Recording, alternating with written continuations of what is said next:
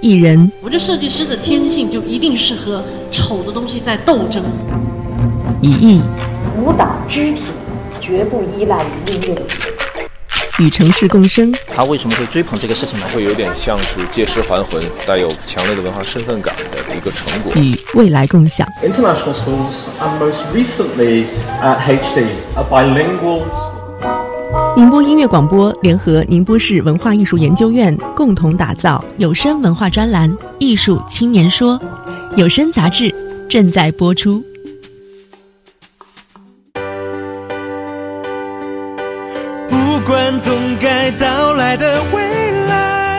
FM 九八点六的听众朋友们，大家好，我们是 Ninety Nine 九九乐团，我是主唱小岛，我是吉他手史丁，吉他手嘉玲，贝斯手 Kenny，我是鼓手暴走。永远不停摆，也要此刻的精彩，举杯的现在，此生的苦辣甜酸，我陪你饮干。Ninety Nine 九九乐团，内地一支新锐的摇滚乐团，五位青年都来自于上海。二零一六年，他们签约亚神音乐，成为了徐佳莹、蔡健雅、杨乃文、刘惜君等多位当红歌手的同门。今年六月，Ninety Nine 九九乐团发布了他们的第一张创作专辑。很多人都问过他们为什么要取 Ninety Nine 这个名字。Ninety Nine 在中文的意思里就是九十九。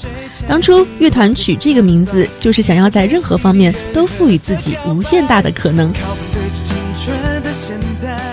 呃，这可能很多人都问过你们了，为什么要叫奈琳娜？他取的，官方回答。官方回答。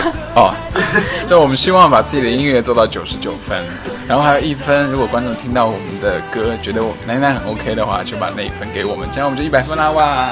但其实，正式回答就是当时比赛要要名字啊，要名字啊，就取啊，跟取专辑名字差不多。对啊，我们在取名字这件事情上很困难，对，有障碍，就乱取就好。是。因为我看到你们这个名字，第一想到的是原来有一个欧美乐团叫九十八度，然后哎，有有有 有代沟，在我那个年代就是听九十八度的歌。我知道有个叫九寸钉。本期艺术青年说，Ninety Nine，我们的歌。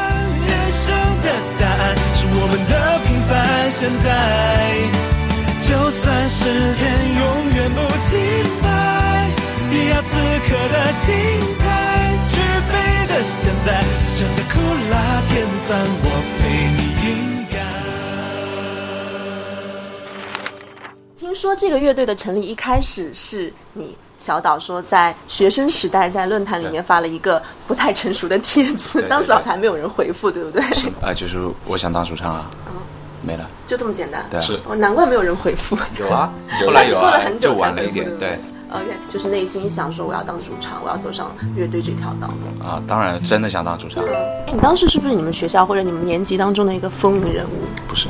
不是颜值有现在这么高吗？啊，差不多。那应该算是可以了。啊，有妹子追吗？嗯，不告诉你。妹子对对对，像打篮球啊、唱歌啊，有，但是不多。啊，觉得还不够。那个是你高中的时候吗？啊，对，高一的时候。高一的时候，嗯，为什么那个时候就会有这样的愿望，说想要当主唱？怎么说？首先一点，当时因为很喜欢五月天，然后也听很多其他乐团的歌，然后觉得当主唱很帅啊。然后因为上高中嘛，想做一点比较特别的事情，比方说可以吸引到别人注意力的这种事情，所以当时想怎么办呢？要不做主唱吧。主唱小岛，吉他手史丁、嘉玲，贝斯手 Kenny，鼓手暴走，你很难分别概括他们五位的个性。他们都喜欢五月天，喜欢互损、自嘲，偶尔严肃，经常热血。颜值绝对不输爆款偶像，这些都让他们五个些许性格有些不同的人有了非常一致的相似度。也许这就是他们当初走到一起的原因。其实，在我的了解当中，我所喜欢的乐团，其实他们很多人都是小时候的同伴，就可能是同学啊什么的。但是我当时身边没有同学在玩音乐，没有任何的经验，也不知道其实组乐团到底应该怎么样。所以我当时想到的一个办法就是去网上找，因为当时网络这个东西刚刚开始兴起嘛，然后有贴吧各种各样的形式，然后我就去发帖。然后就第一个回复你的是是，对，是你当时怎么说？想到是你踩踩这个帖子，好像没有人回复样子。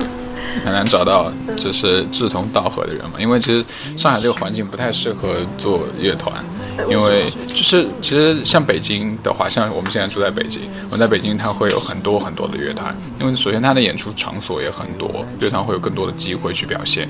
但在上海，其实，在当时来说，其实演出场所当时只有一个地方，对，其实真的并不多，而且上海节奏也很快。也不像北京那么文艺气息那么重，大家都还蛮现实的，大家都倾向于对找对稳定的工作，对是，所以很难找到说哎志同道合的可以一起静下心来好好做乐团的这么一个一个伙伴，所以也算幸运吧。其实也没抱太大希望，当时看到这条帖子就联系了，结果联系上了。你联系我的时候，我也没抱太大希望。但是你之前好像是有一个乐队的，对吧？呃，之前是我有在一个地方教吉他，那边的一个老板说。就是教吉他，我们要以一种新的方式教吉他，就组一支乐队一起教吉他。哇，那个就是所谓的乐队吧，只能说是所谓的乐队，但没有主唱。当我知道他要组乐团的时候，我当时说：“哎，那你是不是需要主唱？”所以说，嘉玲应该就是这样子被忽悠进来的。他们就是比较火热那段时间，我是在高三，然后我第一次见他的时候，就是他们在排练，然后他的里面是打鼓的，然后其他有两个吉他手啊、贝斯啊什么。但是没有主唱，后来也不知道为什么，就是学吉他的时候，就是他必来教吉他的一个打鼓的。嗯，当时觉得其实还有点不靠谱。他怎么说服你加入这个乐团？坑蒙拐骗嘛，这也很好玩。啊，坑蒙拐骗贝斯手的。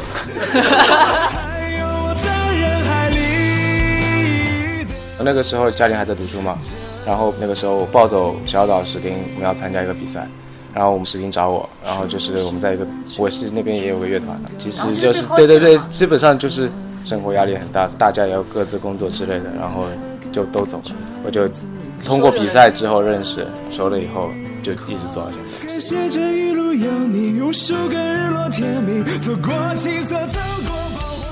时间要说回到二零一一年的六月。当时因为要在上海参加一个乐队之夜的选拔赛，史丁和小岛就开始在网上为他们的乐队寻找节奏吉他手、鼓手和贝斯。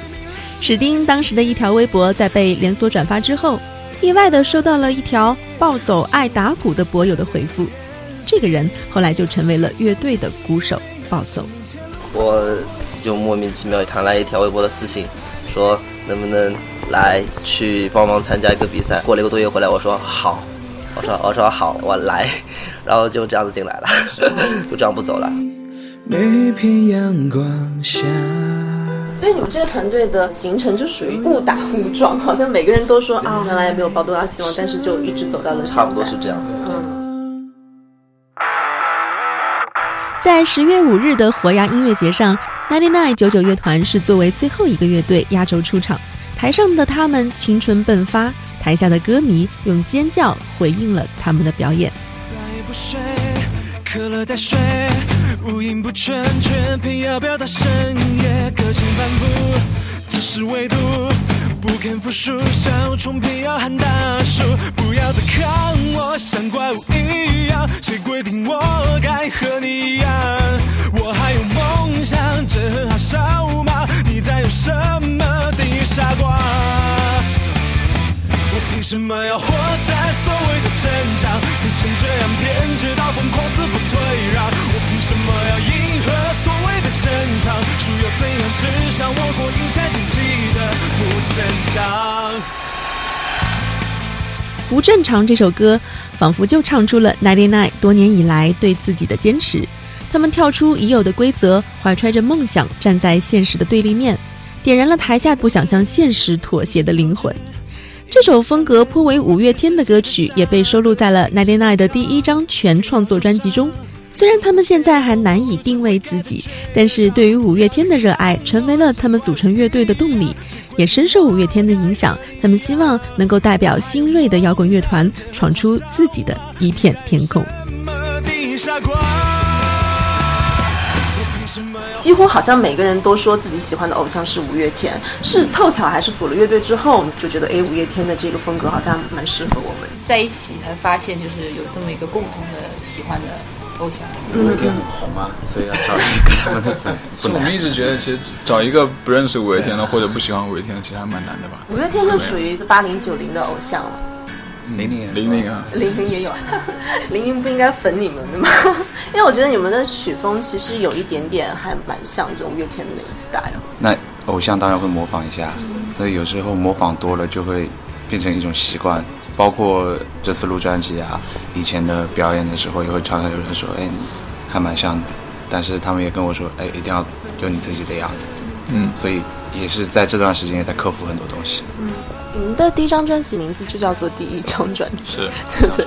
哎，为什么是没有想好名字，还是觉得这个名字就最合适？呃，确切来说是在没有想好名字的情况下，发现这个名字还挺合适的。因为当时其实因为这张专辑没有主题啊，我们就挑了十一首歌，因为我们当时有很多歌，我们挑挑挑，十一首歌全部挑出来，然后我们说，我们当时在一起说，我们这张专辑主题叫什么？看了一看，就是十一首歌吧，没有联系。没有办法想象出它能凝聚成一个什么主题，那那怎么办？然后当时就想到，哎，五月天的第一张专辑叫第一张创作，我说蛮好的，那就第一张创作专辑，挺好的。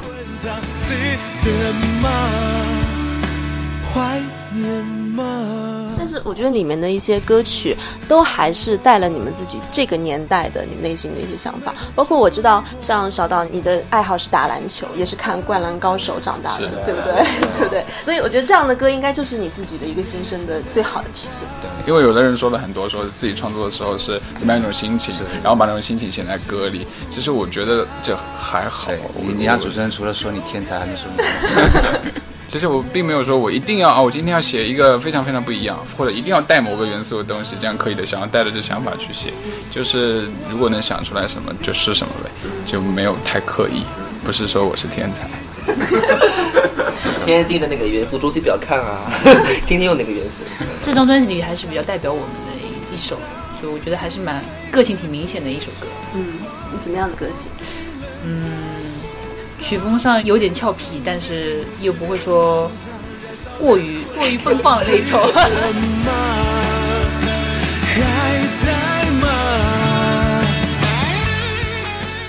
第一张创作专辑，二零一六年六月正式发行。这是一张有着极高完成度和专业度的作品。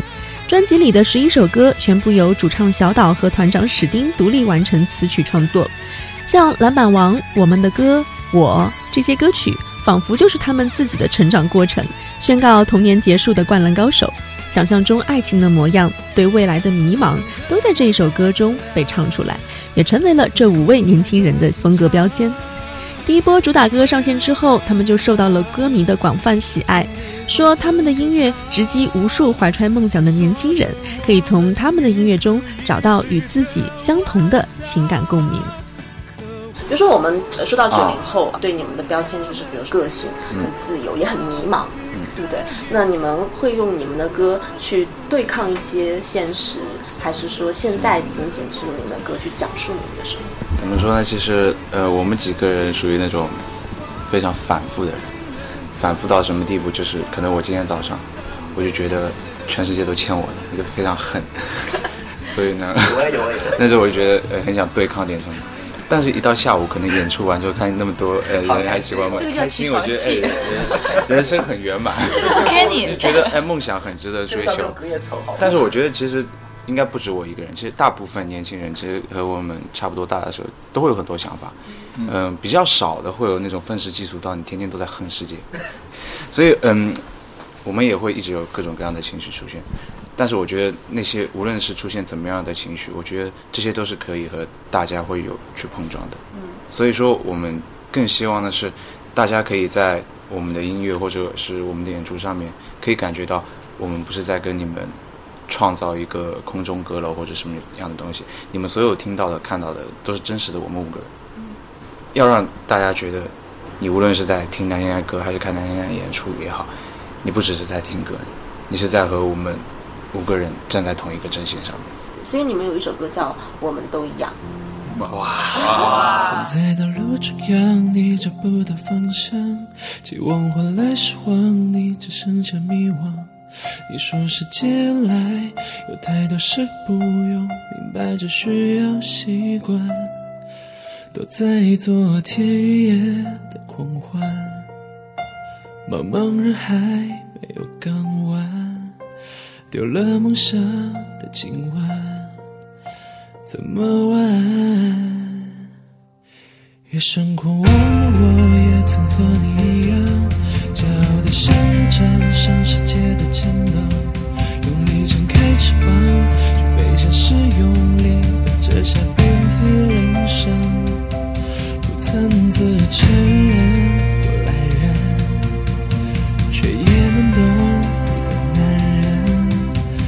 的放弃有多疼。哦耶！不，当恐惧开始猖狂。因为现在其实很多人说起乐团，他们就会用“玩”这个字，特别不知道以后的未来在哪里。那么你们要做的是比较主流的乐团嘛？那你们在现实当中会碰到一些困难吗？比如说来自于家庭的，因为感觉其实你只要做出成绩给自己家里人看到，他们就会支持你。嗯，主要原因还是因为赚钱了嘛，就好。家里人怎么会反对？自己有没有对你自己有一个规划？之前说不想走一些选秀的路线，因为选秀可能会有很多坑吧。如果靠自己的话，会有哪些呃困难？首先困难，我觉得因为前面也说玩乐团嘛，玩乐团的话，其实大家玩乐团初衷大部分是几个人聚在一起，觉得玩音乐开心，我喜欢听什么我就去玩什么。所以其实现在很多的乐队的状况，就我看到的是大家都在玩自己喜欢的音乐。但是如果你要去走主流的话，你要让你的音乐被大家去喜欢，那你不得不去要考虑你怎么让你的音乐被大家喜欢，你要唱什么样的东西。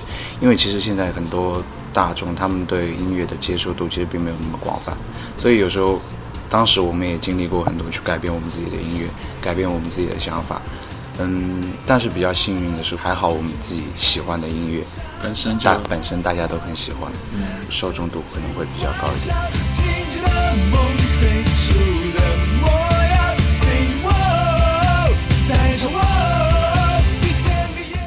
你说你们之前都有自己的工作啊，那我想了解一下，就是如果没有做这个乐团的话，你们现在会在做什么工作？我要破这个。没有，他们那个梗就是我会说那个，如果我还没有南天的话，会在走南天的路上。但是如果 如果正常来说的话，我可能应该还是从事音乐方面的工作，因为其实我不太能在别的行业，就是自己不喜欢的东西上做的太主。我可以去做，但是没有办法很用心，所以应该还是围绕着这个行业在转。你的专业是有跟音乐有国际航运业务管理。那小岛呢？你是什么专业的？呃，国际经济与贸易。嗯，中法，就是工商管理中法。嗯，环保与工学，行政管理。嗯，就是还蛮工科的，算算是。嗯，如果按照这个职业方向走的话，过几年你们就应该都是白领。可能听上去非常没有吸引力。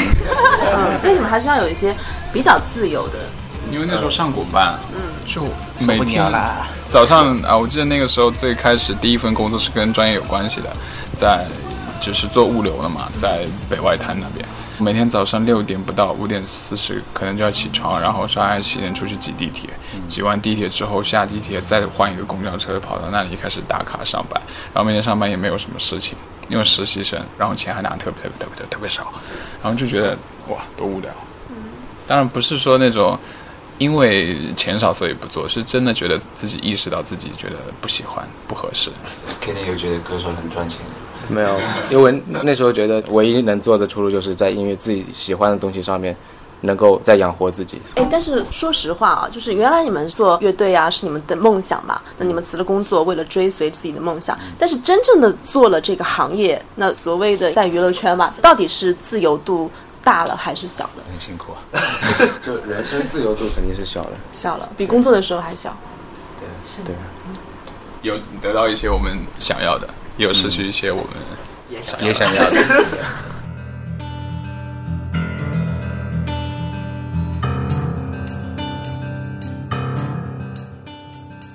正式签约亚神音乐后，Ninety Nine 九九乐团也正式有了自己的全新 logo。logo 由两个字母 N 组成，N 代表着无限的能量和创造力，为他们点燃对于音乐的无私和奇想。你是最热，是为那次的吻。你的言论是蛊惑的亲吻，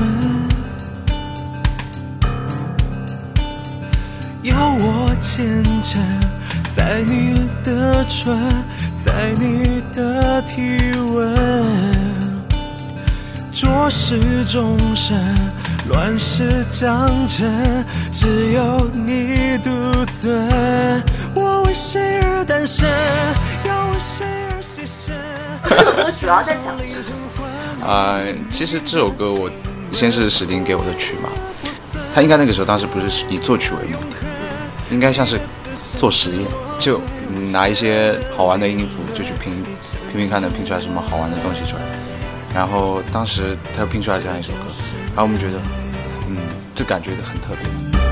原来是爱，原来是爱。他给你的感觉就很难去形容，所以我当时听到的第一反应，出于我，我听到曲的第一反应是，呃，蛮骚的，马叉虫，对，是这样，对对对，是就那种感觉像什么，像看到那个很漂亮的女生在我面前就嗯跳舞，你的爱恨锁入剧门，伪装的自然。我当时就想到，如果有一个女的这样在我面前跳舞的话，我觉得这个女的喜欢是蛮喜欢的，但是可能我会被她伤害，是这样。所以我当时想到第一反应就是，哎，可能妖姬是这样，脑海里面浮现的画面可能会是像是妲己这样的，会去因为她的一个美色去把整个一个王城去毁灭掉。然后我觉得这个主题还蛮符合很多现在的爱情观的，很多人在爱情里面可能他们会太盲目。就喜欢女生的话，已经完全到了那种只在乎她的外表，就完全忽视其他的部分。你有过这样的经历吗？就看到一个很危险的女人。其实蛮来说，我也是个很危险的男人，很危险的女人啊。你妈呀？嗯，对，对对对。对，因为有感而发嘛。其实妖姬还有一部分是因为我很喜欢的一本书叫《燕尾蝶》，它里面有一个叫顾立国的一个女的。让我非常印象深的是，顾立国她其实是一个妓女，但是有一个男主男主人公非常喜欢她，然后带她去，当时也是去玩乐团，然后最后呢，发生非常非常悲剧的事情。因为我自身没有经历过，但是其实很多书啊、电影里面它的场景和故事会非常吸引我，所以我会把他们带入到自己的创作当中。我才二十几岁，经历不了那么多。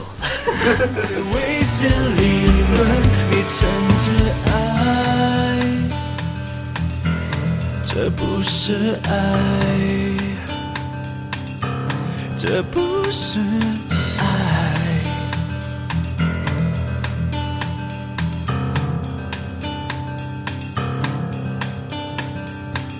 现在和蔡健雅、蔡健雅还有嗯师姐，还有刘惜君，我们跟他有三次一起做活动的经历。之前办的一次 live house 的巡演，我们第一场在北京，然后世君姐也有帮我们一起来站台，然后和我们一起唱了一首歌。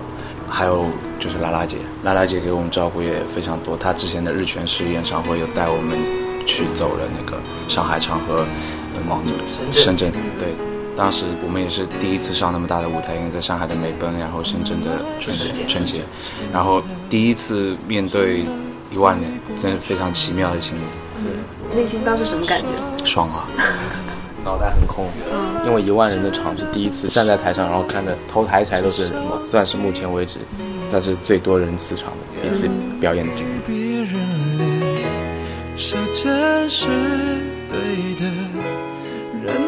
人脸是真是对的，人总是要往前的，就这样了。他给的快乐是真的，没关系了。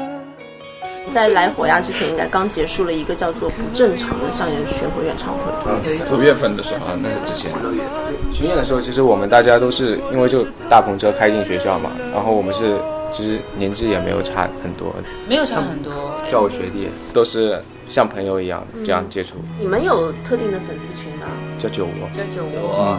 呃，微博上面会 PO 一些小视频啊什么的，也是不是为了可以让您粉丝看到一些不一样的一面？就希望讨他们开心，讨他们开心，保持联系。对。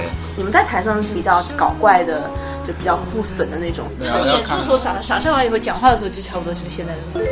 你们有一张 EP 叫《导演他说》，为什么叫导演他说呢？因为里面有首歌叫《导演他说》，啊所以就得问那首歌为什么叫导演他说。来，Kenny 为什么？对，其实因为这个就要讲到我一个朋友，你有当导演的朋友吗？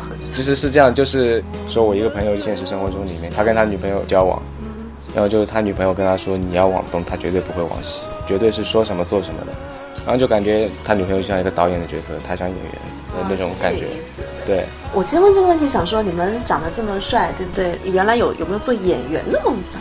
就他他 他长得有点像唐嫣，他是偶像剧啊。那所以你们其他人都没有想法吗？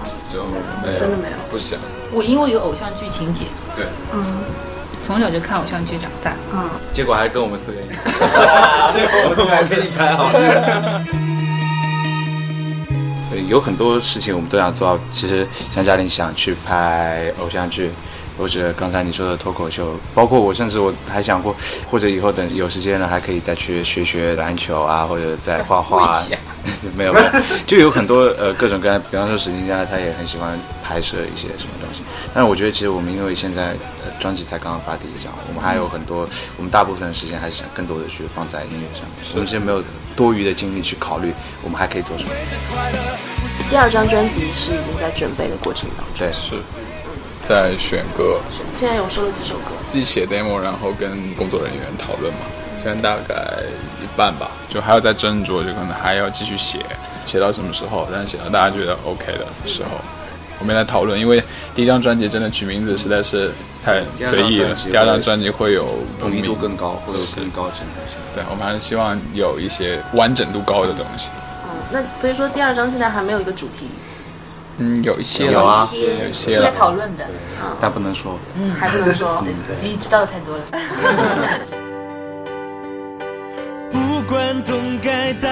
就在两个月前，Ninety Nine 九九乐团在北京开始了 Live House 的巡演，主题为《我们的歌》。虽然不是大型的演唱会，但是对于今年六月才发行了首张专辑的乐团而言，这却是他们在音乐上迈出的一大步。九九乐团说：“我们的音乐不仅好听，还很好玩。我们不管未来的摇滚乐怎么变化，我们就唱我们的歌，我们就是我们的未来。”最后就问一个，其实蛮严肃的，你要严肃的回答我，就是对，因为今年刚好是中国摇滚三十年，现在也是一个摇滚乐团嘛，你们有没有考虑过，就是如果说中国的摇滚要发展走到未来，应该怎么样唱出自己的东西？但是就是对，就是每个乐团其实都有自己想坚持的东西，所以我感觉就喜欢自己喜欢的去做就好了，一定要有自己的精神嘛。对，我觉得很多东西都是会变，但是唯一我觉得不变的是，我们五个人要在一起，一直把我们的音乐到台上唱给大家听。我觉得这是我们唯一要坚持的东西，因为无论在以后，无论是五年之后、十年以后，音乐它会进化，然后时代也会进步。其实我觉得音乐它是没有错的，无论你在做的是摇滚，又或者任何像流行音乐、R&B 啊，或者嘻哈，我觉得音乐本身是不会有错的。但是其实很多时候你音乐没有办法去传达出去，或者这个时代没有办法打开，我觉得大部分原因可能会在于，可能大家的接受度还没有到那么高。但是我觉得现在，嗯，时代发展很快，所以大众的接受度也会慢慢的变大。那我们一直保持现在我们自己的样子。你现在所相信大家在一起做音乐这个精神。如果你没有办法坚持的话，再怎么样的变化你都没有办法去适应的。所以我觉得坚持这一点就好了。对于我们来说，很棒，你们就是你们的未来。谢谢。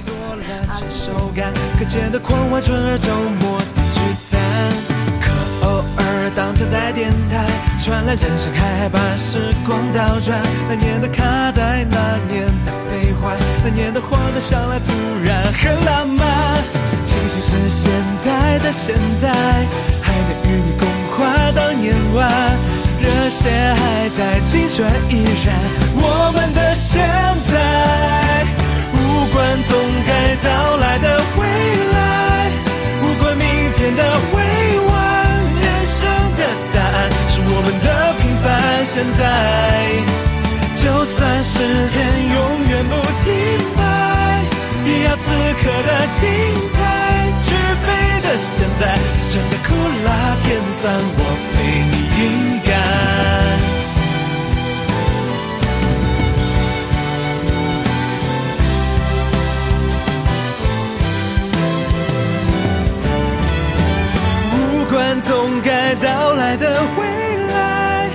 不管明天的未完，人生的答案是我们的平凡。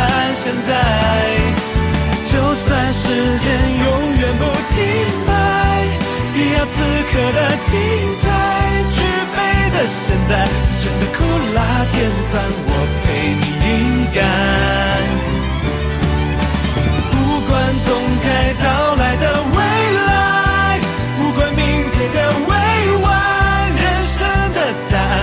有你的平凡现在。此生不求腰缠的万贯，只有你的将来，千秋和万代，人生的苦辣甜酸，请陪